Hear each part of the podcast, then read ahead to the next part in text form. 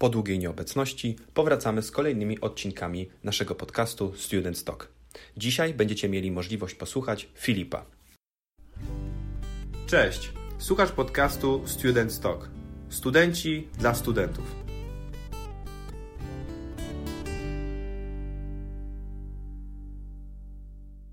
Filip jest studentem informatyki stosowanej na Politechnice Łódzkiej o specjalizacji technologia gier. Dodatkowo jest także liderem DVD Unicorns i wraz ze swoim zespołem zajęli pierwsze miejsce na tegorocznych zawodach Game Access Conference w, w kategorii The Best Gameplay.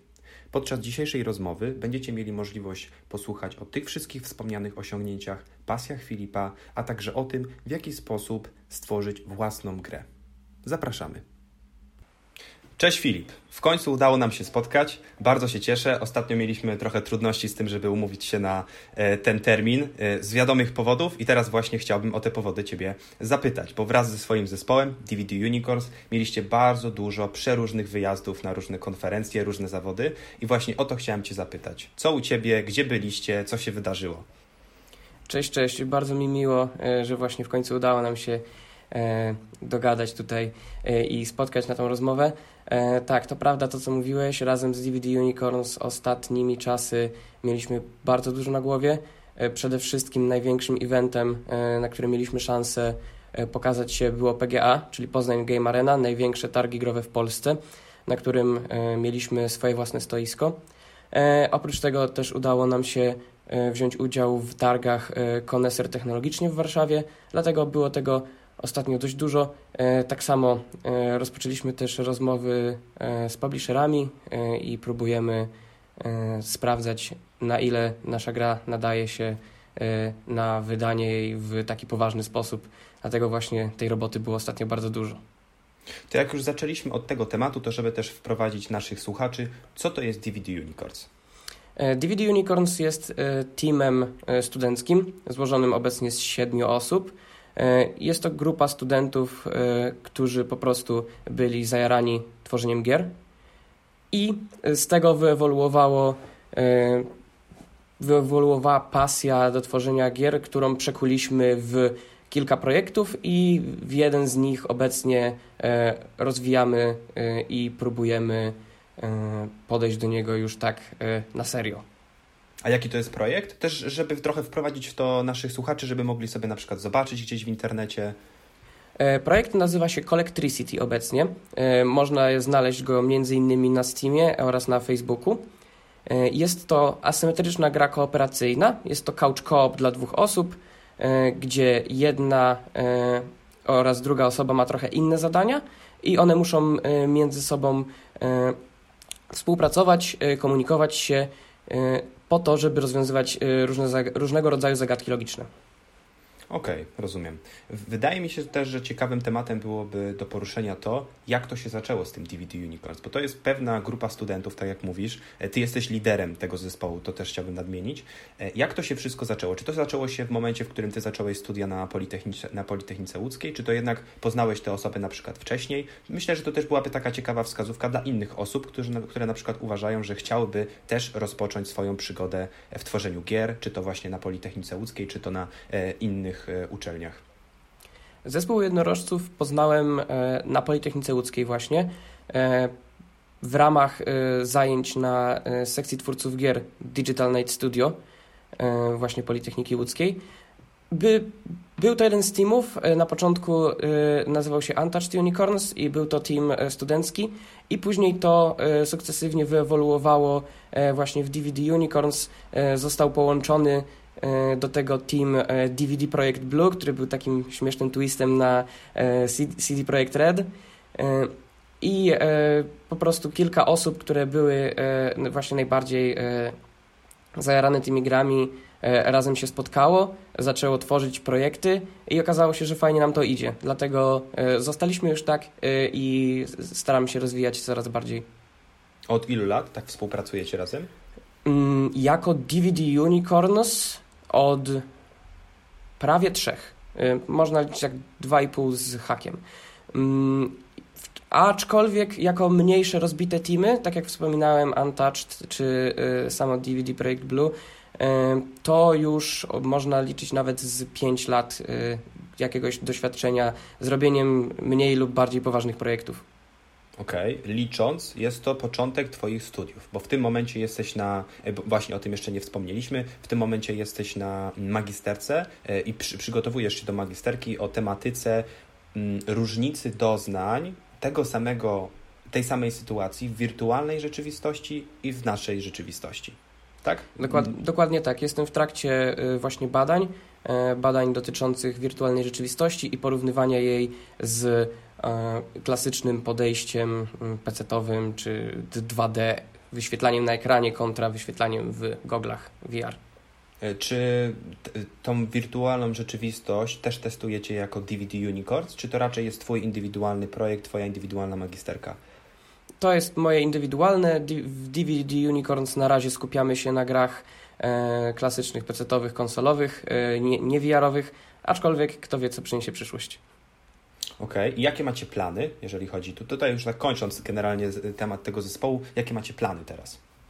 E, obecnie naszymi planami, naszym planem e, bardzo e, byłoby super, gdyby się to udało, jest założyć własne studio, jest mm, sformalizować nasze działania w coś, co jest już komercyjnym na poważnie tworzeniem gier czy to się uda, nie wiemy, y, bo jest to bardzo, bardzo trudna rzecz i my jesteśmy też, y, wbrew pozorom, jesteśmy doświadczeni w tworzeniu gier, ale jesteśmy mało doświadczeni w robieniu biznesu, a jednak zakładanie studia i tego typu rzeczy, tam już dochodzą kwestie biznesowe, które są bardzo, bardzo trudne, mm, więc patrzymy, jakie mamy możliwości, ale naszym celem jest założyć studio i wydać ten nasz projekt Collectricity y, na Steamie jako pełnoprawną grę konkurującą z pełnoprawnymi e, produktami produkowanymi przez inne firmy.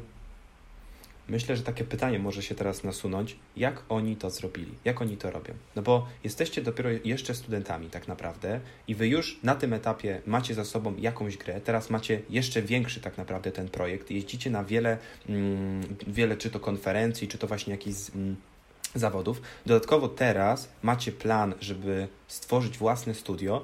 Jak wy się tego nauczyliście? Czy ten kierunek studiów, czyli informatyka stosowana na Politechnice Łódzkiej, jest w stanie tak przygotować was? W szczególności e, specjalność e, tworzenia gier, e, ona się nazywa Technologie Gier i Symulacji Komputerowych na Wydziale w Teams. Tam prowadzący naprawdę stają na wysokości zadania i e, bardzo nam pomagają e, nie tylko na samych zajęciach, które są e, świetnym przygotowaniem do pracy w branży, ale także poza nimi, ponieważ mamy bardzo duże wsparcie zarówno podczas wyjazdów właśnie na tego typu wydarzenia, jak i działalności w kołach naukowych. Okej, okay. i to są studia pięcioletnie, czy nie?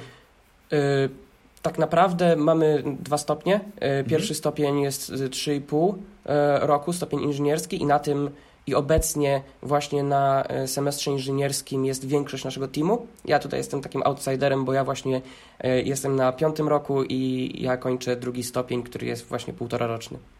I drugi stopień w na uczelni właśnie na Politechnice Łódzkiej jest tutaj bardzo wyjątkowy, ponieważ jeżeli mnie pamięć nie myli, jest to jedyny w Polsce e, drugi stopień ze specjalnością e, ukierunkowaną na technologię gier. Mm, uważasz, że jest to wymóg, żeby robić takie rzeczy, jakie wy robicie, czy raczej nie? Nie jest to wymóg. E, ta branża jest bardzo różnorodna, jeżeli chodzi o background ludzi, skąd pochodzą.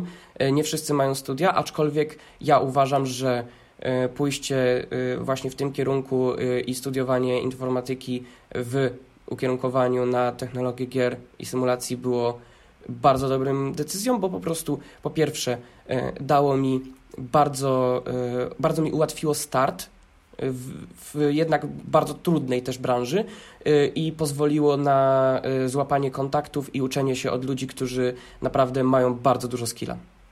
No i tutaj dodatkowym plusem jest to, że z jednej strony masz swój zespół, robicie mm, te, te, gry komputerowe, ale z drugiej strony na przykład wchodzisz bardzo głęboko w takie tematy typu wirtualna rzeczywistość, rozszerzona rzeczywistość. No to są takie rzeczy, które nie są związane z, Unicorn, z DVD Unicorns, są to jakieś Twoje dodatkowe pasje, ale ten kierunek jest w stanie Ci to zagwarantować. Czy raczej nie poruszacie tych tematów i to jest po prostu gdzieś taka Twoja zajawka, którą sam rozwijasz? Nie, nie, nie. Właśnie y, cały ten VR y, i kwestie związane z pracą magisterską to jest część, którą y, gdzieś też się na Politechnice porusza i w szczególności pod względem naukowym, pod względem badawczym i jak to wpływa na obecną branżę, na ludzi i na odbiór choćby wirtualnych przestrzeni.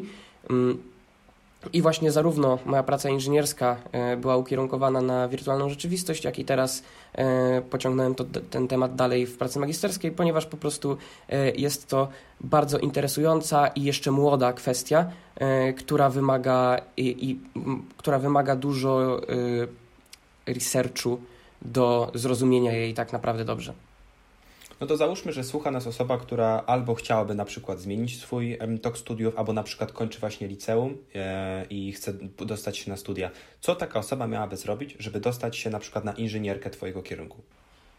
E, przede wszystkim e, dobrze zdana matura z matmy. To dla mnie było najważniejsze. Angielski, matematyka i fizyka to były matury, które zdawałem. Wbrew pozorom nie zdawałem informatyki, ponieważ chodziłem do liceum ogólnokształcącego, które nie miało e, jakoś bardzo um, dużo zajęć z informatyki. To było raczej tak gdzieś e, w moim czasie wolnym e, i też tak naprawdę przed studiami um, jakoś bardzo programować nie potrafiłem. Dopiero pójście na studia nauczyło mnie tak naprawdę od podstaw um, tych fundamentów, a później to już właściwie y, rozwój był rozłożony między e, robienie rzeczy na zajęcia, robienie rzeczy na projekty, plus robienie jeszcze jakichś e, dodatkowych rzeczy, e, których, którymi byłem zainteresowany sam. Wspomniałeś tutaj o tych fundamentach, to żebyśmy też doprecyzowali. W momencie, w którym idziesz na taki kierunek z taką specjalizacją, to moim zdaniem, teraz tutaj możesz też poprawić mnie, jeżeli się mylę, uczycie się takich języków programowania, które są stricte bardzo potrzebne do tworzenia gier, czyli na przykład C Sharp w środowisku Unity. Czy tutaj te platformy i ten język są takim wymogiem, takim fundamentem na Waszym kierunku, czy jeszcze poszerzacie inne języki, czy tam inne narzędzia? C Sharp i Unity to jest na pewno najpopularniejsze narzędzie do tworzenia gier, e, bo jest, e, ma niski poziom wejścia stosunkowo, E, i jest bardzo popularny obecnie w branży. E, ale oprócz tego, ale nie jest to jedyne, e, co, czego się uczymy. Uczymy się też w dużej mierze C++. Zahaczamy o tematy nauki Unreal Engine, który właśnie korzysta z języka C++, ale też cały jeden semestr poświęcony jest tworzeniu własnych silników na własnym wymyślonym, na własnej architekturze, którą też zazwyczaj pisze się w C++. Jest to trudne zadanie, ale bardzo niepowtarzalne doświadczenie, które jest bardzo cenione też w branży. Okej, okay, rozumiem. No dobra, Filip. W takim razie myślę, że te tematy zostały poruszone, czyli porozmawialiśmy sobie już trochę o DVD Unicorns, porozmawialiśmy trochę na temat Twoich studiów, a jeszcze dlaczego w ogóle chciałeś zacząć tą drogę? Dlaczego poszedłeś w tak zwany game dev, czyli w tworzenie tych gier? Od kiedy Cię to zaczęło na przykład interesować? Czy to jest jakaś pasja, którą miałeś od zawsze, czy raczej po pewnym czasie Ci się narodziła? Kurczę, no chyba, chyba to jest tak u każdego, że y, pasja tworzenia gier y, wyrasta z grania w gry. I u mnie dokładnie tak było. Ja od dzieciaka i to od najmniejszego, jak w ogóle pamiętam, jedna z pierwszych moich, moich wspomnień to jest granie na starym kineskopowym e, monitorze na e, komputerze mojego taty, tak? E, I gdzieś te gry były ze mną przez całe moje życie. Cały czas w coś grałem. I w pewnym momencie zacząłem się zastanawiać, hej, mm, fajnie by było może stworzyć coś samemu, mam jakieś pomysły, Y, co mogłoby być fajniejsze, że w tej grze można by było coś poprawić, a tutaj jest taka fajna mechanika. Y, I tak od słowa do słowa gdzieś y, na początku bardziej skromnie, Później od rozpoczęcia studiów już tak bardziej na serio właśnie zacząłem się tym tematem interesować, no i po prostu się w nim rozwijać. To wyobraź sobie, że teraz masz przed sobą studenta, który chciałby też taką grę stworzyć i chciałby wykonać jakiś pierwszy krok. Z jednej strony to mogą być studia, tak jak sam powiedziałeś, ale z drugiej strony to też dla Ciebie był czas już przed studiami, czy to w liceum, czy to jeszcze wcześniej w gimnazjum. I teraz pytanie brzmi, w jaki sposób w ogóle przygotować się do tworzenia takiej gry? To, co na przykład, e, bo, bo też tutaj mogę zdradzić, że faktycznie interesuję się tym tematem i też e, od jakiegoś czasu zacząłem e, właśnie w tym środowisku do programowania Unity, do tworzenia tych gier zacząłem programować ale nie ukrywam, na przykład takie platformy typu, no nie wiem, Coursera, Udemy i tak dalej, to są platformy, które bardzo mi pomogły, bo są tam kursy, które są w stanie chociaż dać mi takie fundamenty, pokazać mi kierunek, w, którym, w którą stronę powinienem podążać, żeby taką grę e, stworzyć. Po prostu dla samego siebie, nawet bez żadnego pomysłu na pracę, tylko po prostu interesuje mnie, to spróbujmy. Czy u Ciebie też to tak wyglądało? Czy myślisz, że to jest dobra droga? Ja zaczynałem przede wszystkim od właśnie tutoriali na YouTubie e, i nauce Unity, bo to było wtedy, e, był wtedy właściwie chyba jedyny taki darmowy, przynajmniej częściowo, silnik, w którym można było e, tworzyć różne rodzaje, różnego rodzaju gry. Aczkolwiek dzisiaj, jeżeli miałbym powiedzieć od czego zacząć, to oczywiście kursy i rozwój, nauka już typowo technicznych rzeczy jest bardzo, bardzo ważna ale jakbym miał dzisiaj komuś powiedzieć, od czego zacząć, to przede wszystkim od e, znalezienia ludzi. Znalezienia kogoś, z kim e, będzie się rozwijać razem e, i nie tylko z tego powodu, że ciężko e, jest e, robić rzeczy samemu pod względem nauki, ale przede wszystkim z tego powodu, jak bardzo interdyscyplinarną branżą jest game dev. I e, stworzenie wszystkiego do gry samemu, czyli grafiki, kodu, designu, dźwięków, interfejsów, e, później jakichś grafik promocyjnych, e, strony na Steamie. Mm, to jest bardzo, bardzo trudne, żeby zrobić to wszystko i to wymaga mega, mega samozaparcia. A my, nas uczą od samego początku, że gry się robi razem, gry się robi w grupie i bardzo, i jeżeli jest taka możliwość, to naprawdę warto poszukać sobie ludzi, którzy są zajarani tym samym, a naprawdę nie jest to, nie jest to trudne E, i e, spróbować wtedy razem z nimi zacząć tą przygodę w nauce e, i projektowaniu swoich pierwszych, pierwszych gier. Mm, a myślisz, że na przykład jak ty powiedziałeś mi tutaj o teraz o tych grach, to w moim wyobrażeniu na przykład mamy coś takiego. FIFA. FIFA to jest gra, która zdecydowanie pod względem grafiki jest bardzo wyróżniająca się. Kolejną grę, nie wiem, Assassin, Red Dead Redemption, cokolwiek. Takie gry, czy wy jesteście w stanie zrobić? Nie, nie ma szans. Dlaczego? To, to są gry te, typu AAA, tak? Yy, to są jedne z największych gier na świecie yy, i problem po prostu polega na tym, ile tak zwanego kontentu yy, jest stworzonego do tych gier. A content to po prostu wszystkiego rodzaju modele, wszelkiego rodzaju mechaniki, wszelkiego rodzaju właśnie zawartość tej gry i też co się przelicza na samą długość gry.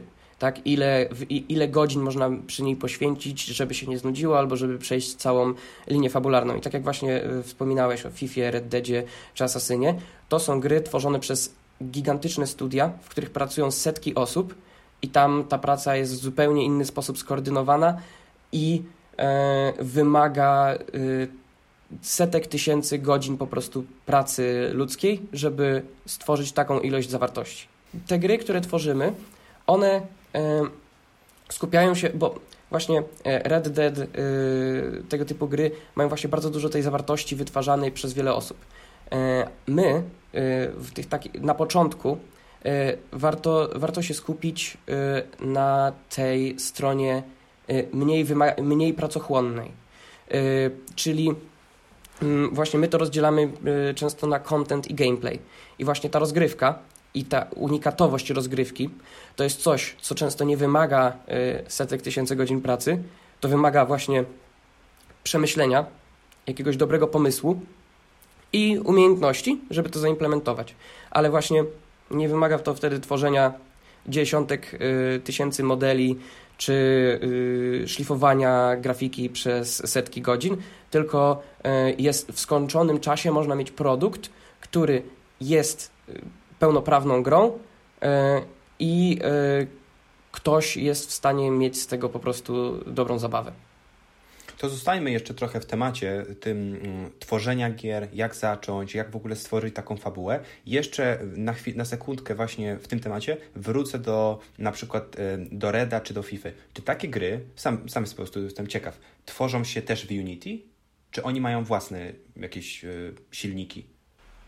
E, jest kilka dużych gier, które zostały stworzone na Unity, teraz tak e, z, z głowy nie powiem, aczkolwiek już do takich typowo AAA największych gier e, najczęściej wykorzystuje się Unreal Engine lub e, autorskie silniki danej firmy.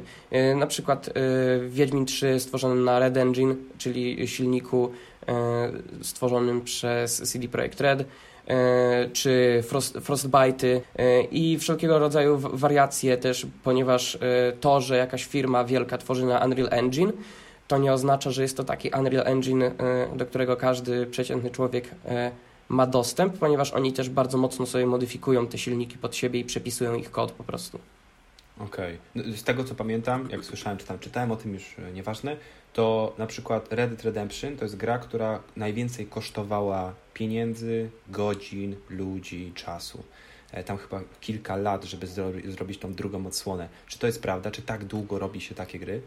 Tak, jest to prawda i to wymaga absurdalnej ilości osób. Naprawdę e, Rockstar to jest jedna z tych firm, które e, mają bardzo dużo pracowników, tak? I wytwarzają gry, które wymagają E, absurdalnej wręcz ilości właśnie zawartości, bo oni tam mają setki tysięcy modeli, setki tysięcy animacji, przecież ile tam jest w ogóle samego głosu nagranego, dialogów, tak?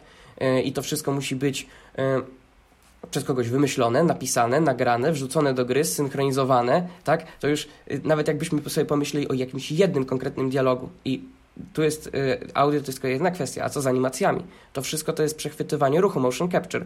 Musi, muszą mieć aktorów, którzy faktycznie zagrają te scenki, y, tak jak w filmie, tak? a później animator wyczyści te pliki, które zostaną przechwycone, wrzuci to do gry, sprawdzi, y, programista musi to zaprogramować, później QA tester musi sprawdzić, czy to działa Mm, jak widzisz, już samo opowiadanie o tym można dostać zadyszki, a co dopiero jak, jak sobie to przemnożymy przez ilość e, razy, ile to występuje w tej grze. Więc tak, tak, Red Dead jest e, dokładnie tym, co mówisz, jedną z gier, która była strasznie droga w produkcji to myślę, że nie trzymajmy się tematu, w jaki sposób zrobić taką grę jak Red albo podobne. E, może w jaki sposób zrobić taką prostą grę. E, czy to na telefon, czy to na komputer. Nie wiem też, jak e, wy w jaki sposób to robicie i jaki macie swój cel taki docelowy. Czy właśnie chcielibyście, żeby to było, nie wiem, na, dostępne na telefon, czy właśnie na, na przykład na laptopy. Jak wygląda tworzenie takiej gry? Pod, pod względem fabuły, pod względem, nie wiem, pomysłu, animacji, od czego zacząć, pierwszy krok. To, czego uczymy e, także, to, czego uczy się na Politechnice i to, czego my uczymy e, teraz e, ludzi, którzy zaczynają właśnie swoją przygodę, to jest to, żeby zaczynać od rozgrywki. I to też można mm, często w, właśnie gdzieś na, na YouTubie u osób, które też uczą właśnie tworzenia gier zaobserwować, że przede wszystkim w takich mniejszych projektach gdzie mamy ograniczoną ilość osób i ograniczone też y, możliwości y, umiejętności. Y, wtedy zaczynamy od rozgrywki. I mówiąc, zaczynamy od rozgrywki, mam na myśli to, co robi gracz, tak? I jakie są fundamentalne zasady gry i jak gracz wchodzi w interakcję z tą grą. I nie tylko ważne jest to, żeby dobrze zaplanować tą rozgrywkę, ale często też najważniejsze jest to, żeby ta rozgrywka była unikatowa, ponieważ jeżeli wymyślimy sobie teraz, że będziemy e, postacią, która skacze, e, skacząc omija przeszkody i skacze e, przeciwnikom na głowy po to, żeby ich pokonać, to faktycznie może nam wyjdzie z tego fajna gra, ale taka gra już istnieje, tak? bo każdy zna praktycznie Mario Bros., w których w którym właśnie rozgrywka mniej więcej w najprostszej pętli odbywa się w taki sposób. Więc często tworzenie gier przez nas polega na właśnie wzięciu jakiejś już istniejącej formuły, typu właśnie chodzimy i skaczemy przeciwnikom na głowy i dodanie do tego jakiegoś twistu, że na przykład, okej, okay, no mamy sobie tego Mario, który skacze, zabija przeciwników, ale ma też portal Gana i może stawiać portale jak właśnie w portalu. I okej, okay, łączymy pomysły z dwóch gier, z tego wychodzi już zupełnie inna gra, a my mamy jakąś unikatową mechanikę, która też jest y, możliwa do skończenia w y, jakimś nieabsurdalnym czasie. A w jaki sposób odbijacie tą piłeczkę z docelowym klientem? E, docelowym, no tak, docelowym klientem naszym jest gracz. E, I bardzo ważnym e, elementem tworzenia wszystkich gier jest tak zwana iteracja, czyli tworzenie czegoś, sprawdzanie, czy to działa, czy to jest fajne przede wszystkim i powrót do punktu wyjścia, czyli modyfikacja założeń, bo właśnie bardzo często jest tak, że założymy sobie, że jest ten Mario i on strzela tymi portalami, ale wyniknie, że w sumie skakanie i strzelanie naraz jest y, dla graczy nieintuicyjne. Mało kto potrafi się tego nauczyć. Y, w ogóle nie wiadomo, gdzie można stawiać te portale, bo y, to jest nagle gierka 2D i w ogóle gracz nie ma z tego żadnego fanu, bo słabo zapro zaprojektowaliśmy poziomy i one nie działają z tymi mechanikami tak dobrze, jak myśleliśmy. I wtedy te, te rzeczy wychodzą dopiero przy testowaniu na właśnie mm, naszych klientach, na naszych docelowych graczach ponieważ jak my testujemy i gramy w grę, to mamy bardzo skrzywione o niej pojęcie, bo po pierwsze, no przecież to my wymyślaliśmy te rzeczy, my programowaliśmy te rzeczy, więc dokładnie wiemy, jak to działa, a osoba z zewnątrz nie wie. E, I kolejna rzecz jest taka, e, że e, nie tylko już wszystko wiemy wewnątrz, ale też bardzo często graliśmy w tą grę, więc już nasz skill w tej grze jest bardzo wysoka. Ktoś, kto przychodzi dopiero świeżo, może no, zazwyczaj gra o wiele gorzej, więc trzeba też pod to wszystko testować, testować i cały czas modyfikować nasze założenia i nigdy się nie zafiksować na jakimś jednym złotym pomyśle, bo tutaj nie ma złotych pomysłów, są tylko pomysły, które trzeba zweryfikować. Czyli rozumiem, że wszystko zaczyna się od nauki pewnych fundamentów, potem na przykład znalezienia jakiejś grupki osób, najczęściej z którymi można zacząć robić taką grę, potem tak naprawdę przegrać ile, ileś tam setki godzin w różne gry, żeby też wpaść na pomysł, co mogłoby być kolejnym dodatkiem, co mogło być kolejną wartością dla tego docelowego, docelowego klienta, zacząć tak naprawdę tworzyć tę grę i na każdym etapie odbijać to z właśnie tak jak tutaj już wcześniej wspomnieliśmy z tymi klientami, czy to im się podoba, a może to jest za trudne, a może to jest za łatwe i tak dalej, i tak dalej. To mniej więcej tak, tak wygląda ten proces, proces tworzenia? Tak, tak. Mniej więcej tak. E, gdzie jakby e, samo wymyślanie pomysłów, no to z jednej strony jest to inspirowanie się innymi grami, z drugiej strony często można się zainspirować książką, otoczeniem, e, czy po prostu ktoś, komuś wpadł nagle jakiś pomysł i to jest coś, co można pociągnąć. Ale bardzo fajne też pomysły na gry wychodzą właśnie z obserwacji choćby natury, nie wiem, wszelkiego rodzaju pomysły inspirowane, nie wiem, zachowaniem mrówek, czy jak była taka gra Lemingi, gdzie po prostu idą sobie te stworki i trzeba je y, mm, ratować przed śmiercią, no to te, tego, te, tego typu rzeczy, y, im, szer, im, szersze, im szerszy jest też nasz, nasz zakres zainteresowań, tym jest większa szansa, że będziemy w stanie coś y, ciekawego, coś innego, coś nowatorskiego do naszego pomysłu wpleść. Z tego, co Filip opowiadasz, widzę, że ta droga na pewno jest długa, ale na pewno, przynajmniej też z własnych obserwacji, jest po prostu, to jest wielki fan, to jest ciekawa zabawa. E, właśnie, jeżeli ma się jeszcze jakieś różne osoby, ma się po prostu grupę, e, z którą razem współpracuje się nad tą grą, świetna sprawa. Ale załóżmy, że robicie tą grę, ten etap jest, tak jak już wcześniej wspomniałem, długi, cały czas odbijacie to z klientem, dochodzicie do pewnego ostatniego etapu i co wtedy? W jaki sposób dać tą grę innym? No, na to jest y, wiele różnych sposobów. Y, obecnie żyjemy w y, świecie mocno zelektronizowanym i większość gier już wychodzi typowo cyfrowo, dlatego sprawa jest mocno ułatwiona. Mm, jest wiele serwisów, które się zajmują dystrybucją gier. No, najpopularniejsze to m.in. Steam, Epic Games, Origin, Uplay. Mm, I tak naprawdę najpopularniejszym jest Steam. Najłatwiej jest wrzucić grę na Steama jak to się właśnie mówi, wrzucić grę na Steama i wtedy tam udostępnić ją za pewną opłatą lub za darmo, w zależności od tego, jaki tam sobie model biznesowy założymy. No i po prostu, jeżeli E, taka gra będzie wystarczająco popularna, no to ludzie będą ją pobierać, kupować e, i dostawać. Jeżeli robimy gierkę bardziej e, indie, na której nie, nie zakładamy, że będziemy zarabiać, ale na przykład chcemy ją do swojego portfolio lub po prostu chcemy podzielić się jakąś mniejszą, fajną gierką ze światem, jest taki serwis, serwis nazywa się itch.io, itch się go pisze i tam E, właśnie można znaleźć bardzo wiele e, ciekawych e, gier niezależnych, a ten serwis w prosty sposób pozwala stworzyć właśnie stronę swojej gry. Wszystko jest za darmo. Można sobie wrzucić tak zwanego builda gierki dostępnego dla ogółu i też w taki sposób rozdystrybuować nasz produkt.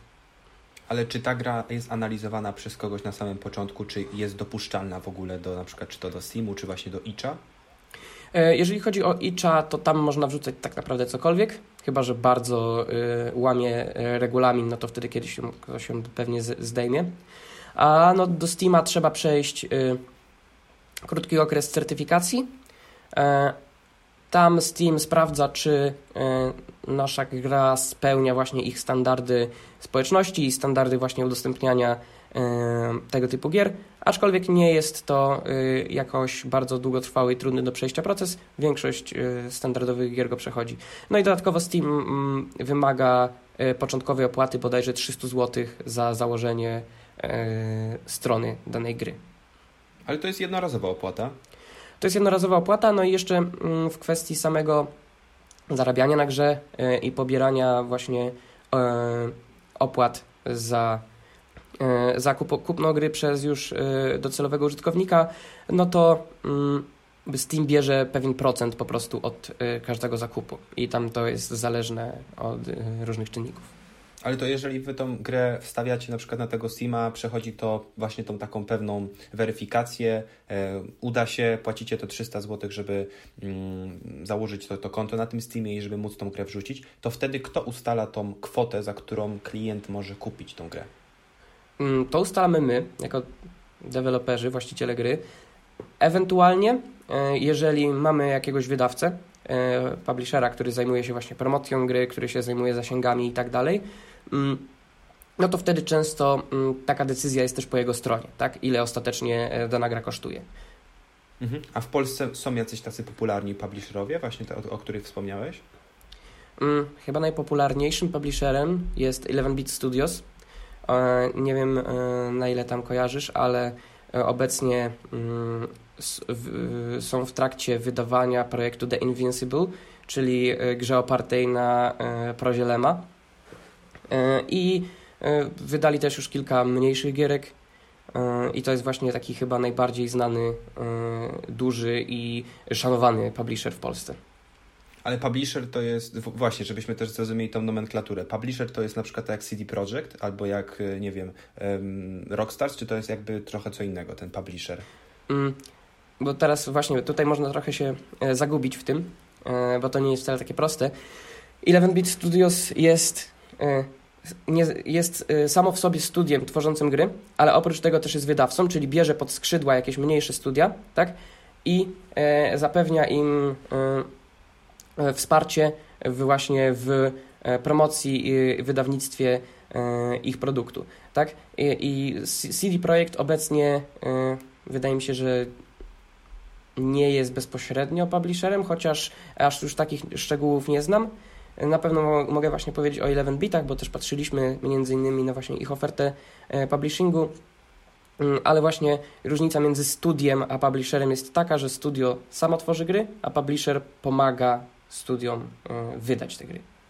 Myślę, Filip, że wiele rzeczy, które poruszasz w tej rozmowie, może być naprawdę bardzo dla osób, które są tym zainteresowane i o które o tym myślą, ale na przykład nie wiedziały, jak zacząć, to mogą być naprawdę bardzo ciekawe wskazówki, bo faktycznie dla mnie samego, może nie dla osoby, która chciałaby kiedyś tworzyć gry i właśnie mm, czy to na, puszczać na Steam, czy na inne mm, platformy, to jest to bardzo ciekawe, na przykład rozróżnienie tego, tej nomenklatury z tom, co, kim jest publisher, a kim jest e, wydawca, e, nie wydawca, przepraszam, tylko studio, o, tutaj o tym mówiłeś, e, publisher i, i, i studio.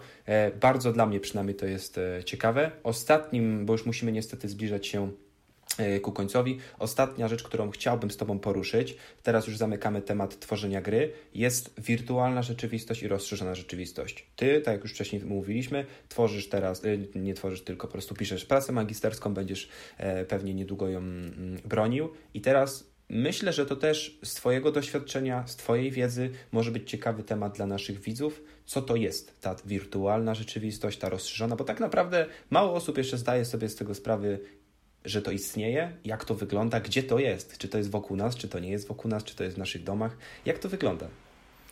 Okej. Okay. Sam temat właśnie e, VR-u, czy tam AR-u, czyli wirtualnej rzeczywistości, czy rozszerzonej rzeczywistości, obecnie e, właśnie ja bym zaczął od spróbowania zrozumieć, e, jaki, jak, jak w ogóle, dlaczego jest ten podział i z czym on się je, tak?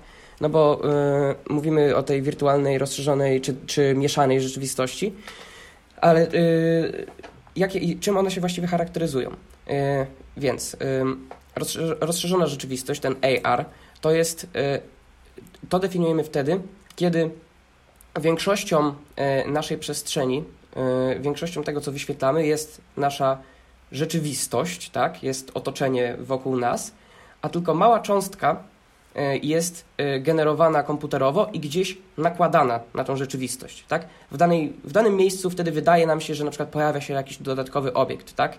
E, nie wiem, na biurku możemy sobie wtedy postawić jakiś wirtualny przedmiot, obrócić go, czy obejrzeć go z, z różnych stron wirtualna rzeczywistość. Przepraszam, je... przepraszam, to tylko się wtrącę, żeby też dać przykład. Moim zdaniem najlepszym tutaj mm, przykładem dla tej rozszerzonej rzeczywistości jest Pokémon Go.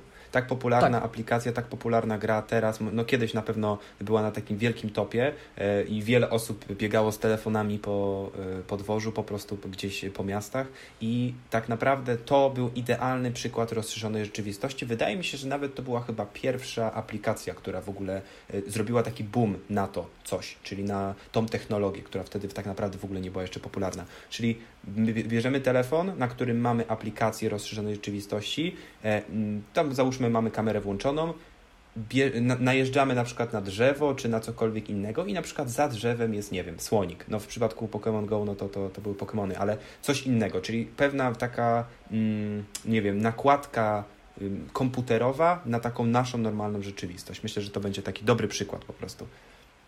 Tak, zgadza się. Y, I tutaj jest jeszcze jedno, y, jeszcze jeden ważny składnik tej rozszerzonej rzeczywistości, że y, dzisiaj, dzisiaj zazwyczaj się to definiuje jako e, rozszerzoną rzeczywistość na smartfonie. W sensie, że e, mamy płaski ekran, tak, który wyświetla nam obraz z kamery i na niego nałożony obraz e, wirtualny. I teraz właśnie możemy przejść do tej wirtualnej rzeczywistości, gdzie właśnie to jest w drugą stronę, tak jak w rozszerzonej rzeczywistości naszą bazą był świat rzeczywisty, to w wirtualnej rzeczywistości naszą bazą jest świat wirtualny, gdzie tak naprawdę 100% tego, co widzimy, jest wygenerowane komputerowo. 100% lub tam no, jakieś 99%, tak? Zazwyczaj w dzisiejszych czasach y, wirtualną rzeczywistość doświadczamy poprzez tak zwane head-mounted display, czyli po prostu wyświetlacze mocowane na twarz. Zakładamy sobie tak zwane gogle i y, w tych goglach za pomocą specjalnych soczewek i wyświetlaczy y, widzimy otoczenie, e, które jest w 100% wygenerowane przez komputer. Dobrym, myślę, tutaj przykładem będą okulary Oculus. To jest taka firma, która e, produkuje właśnie takie, takie gogle. Mogę się, nie wiem, czy firma, w sensie mogę się mylić, ale myślę, wydaje, że to jest firma albo nazwa przynajmniej tych e, okular, okularów Oculus. I nawet wydaje mi się, że można na przykład w Łodzi, przetestować, jak e, taka aplikacja na takich mm, okularach w wirtualnej rzeczywistości wygląda. Nawet przy, na ulicy Piotrkowskiej e, są firmy, które po prostu e, za no, taka normalna rozrywka wieczorowa możecie pójść sobie ze znajomymi do takiego studia, nazwijmy to, zakładacie takie okulary, płacicie tam x pieniędzy, nie pamiętam ile to może być i po prostu gracie w coś na tych okularach. Zgadza się. Ja bardzo polecam spróbować sobie wirtualnej rzeczywistości, ponieważ jest to, no, nie, nie, da się opisać słowami tego doświadczenia. Jest to przeniesienie się w inny świat i to w najbardziej dosłownym e, tego zdania znaczeniu. Mm, a no właśnie mm, ta wirtualna rzeczywistość e, poprzez e, wykorzystanie tych gogli nie tylko pozwala na oglądanie świata wirtualnego jakby z wewnątrz, ale też bezpośrednią i taką naturalną interakcję, ponieważ dużym, dużą częścią tych gogli wiarowych nie tylko jest ten wyświetlacz, który nam pokazuje świat, ale też kontrolery, które są mm, bezpośrednim przełożeniem naszych rąk do tego wirtualnego świata. Y, tak jak też wcześniej wspomniałeś, wielkie słowa, wydaje mi się, że nic tak naprawdę nie odda tego, to trzeba po prostu spróbować. E, tak jak już mówiłem wcześniej, w Łodzi jest kilka miejsc, w których można coś takiego przetestować. Można też takie okulary kupić. Wydaje mi się, że w tym momencie na rynku, jeżeli mówimy o Oculusach, to to są ceny, nie wiem, 2000 zł, 3000 zł. Tak naprawdę taniej niż, y, tak mi się przynajmniej wydaje, niż konsola, na przykład niż PS5, więc jeżeli ktoś by chciał zakupić dla siebie, to to nie są wielkie pieniądze. Ja też szybko dorzucę, że technologia e, VR się mocno rozwinęła przez ostatnie lata. Wcześniej yy, gogle kosztowały tak mniej więcej od 3 do 5 tysięcy, ale wymagały bardzo potężnego komputera do, jej, do ich obsługi, co było dużym problemem, ponieważ tak w, w rzeczywistości yy, bariera cenowa zaczynała się od około 8-10 tysięcy złotych. Obecnie E, gogle Oculus Quest 2 są goglami tak zwanymi standalone, które nie wymagają komputera do działania. One są zintegrowanym systemem, e, które mają komputer jakby w środku e, i one kosztują właśnie coś trochę powyżej obecnie 2000 zł. Kupujemy takie gogle, zakładamy je na głowę, bierzemy kontrolery i już możemy grać. I tutaj też dodajmy, że z jednej strony mamy e, okulary wirtualnej rzeczywistości, ale jak wcześniej mówiliśmy o aplikacji na smartfon rozszerzonej rzeczywistości, to też mogą być okulary rozszerzonej, czyli nie, nie tylko wirtualnej, ale mogą być też okulary rozszerzonej, na przykład HoloLensy, to są chyba takie najpopularniejsze okulary Microsofta. E, wyglądają tak naprawdę, no, ok, może HoloLensy są faktycznie bardziej takie mm, wyrafinowane, bardziej, mm, bardziej obudowane, tak mi się wydaje, ale są też e, okulary rozszerzone rozszerzonej rzeczywistości Google'a. I Google ma takie okulary, które są normalne, wyglądają jak normalne okulary. Ja bym nawet nie przypuszczał, że mają jakąś dodatkową technologię, tylko po prostu jakbym, nie wiem, miał słaby wzrok i musiałbym założyć okulary kontaktowe, no to dokładnie wygląda to tak samo. Tak, właśnie chciałem jeszcze y, wspomnieć o, tych, y, o tej ostatniej kategorii tak naprawdę, bo teraz coraz częściej się wyszczególnia oprócz AR i VR jeszcze tak zwane MR, czyli Mixed Reality, które stoi właśnie pomiędzy te, tą rozszerzoną, a wirtualną rzeczywistością, gdzie właśnie w Mixed Reality mamy mm, jakiegoś rodzaju wyświetlacz zakładany e, na e, nasze oczy, tak? Ale mamy też widok naszego otoczenia. Nasze otoczenie nie jest w pełni wirtualne, tak jak w wirtualnej rzeczywistości, tylko jest jakimś właśnie miksem, dlatego mixed reality, tak? gdzie mamy właśnie nałożenie pewnych wirtualnych elementów na e, rzeczywiste otoczenie. I właśnie e, HoloLensy to jest taki najbardziej klasyczny przykład.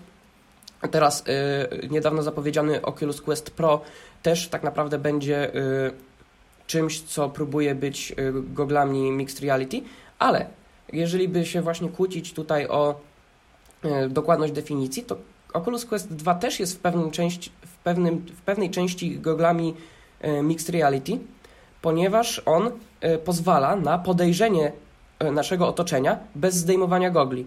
Wtedy widzimy obraz z kamer e, tego headsetu, który jest rzucany na, na ten ekran. On jest e, mocno zniekształcony i czarno-biały, ponieważ akurat takie są te kamery, mm, ale nadal możemy zobaczyć właśnie taką mieszaną rzeczywistość.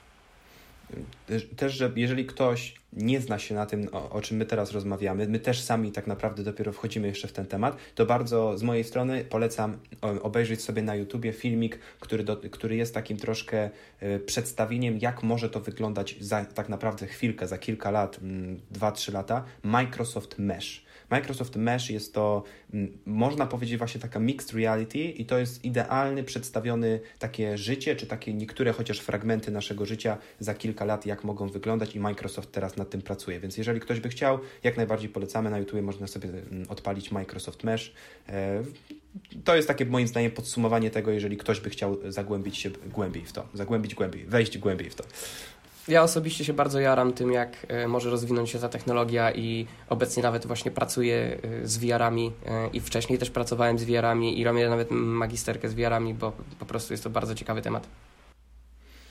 E, Filip, w takim razie myślę, na tym etapie zakończymy naszą rozmowę. Poruszyliśmy wiele ciekawych tematów i o tym, jak, e, jak tak naprawdę stworzyłeś e, razem ze swoim zespołem DVD Unicorns, jak zacząć tworzyć grę, jak ten kierunek Twoich studiów i też pewnie inne podobne u nas w Polsce mogą do tego przygotować. I zakończyliśmy tematem związanym z wirtualną i rozszerzoną rzeczywistością. Bardzo taki jednotematyczny odcinek, czyli głównie technologia, przyszłość, tak naprawdę może już teraz teraźniejszość ale wydaje mi się, że to dla wielu słuchaczy mogło być bardzo ciekawe, a na pewno mogę zdecydowanie powiedzieć, że dla mnie ten cały temat i jakby ten cały obszar jest mega interesujący i sam chcia, chciałbym w niego wejść jeszcze głębiej. Super, bardzo dziękuję za zaproszenie tutaj. E, naprawdę e, bardzo fajnie się rozmawiało na ten temat e, i jest nam bardzo miło, że akurat tutaj DVD Unicorns oraz temat gier komputerowych e, został poruszony. Bardzo dziękuję Ci, Filip, w takim razie. Do usłyszenia. Dziękuję, do usłyszenia.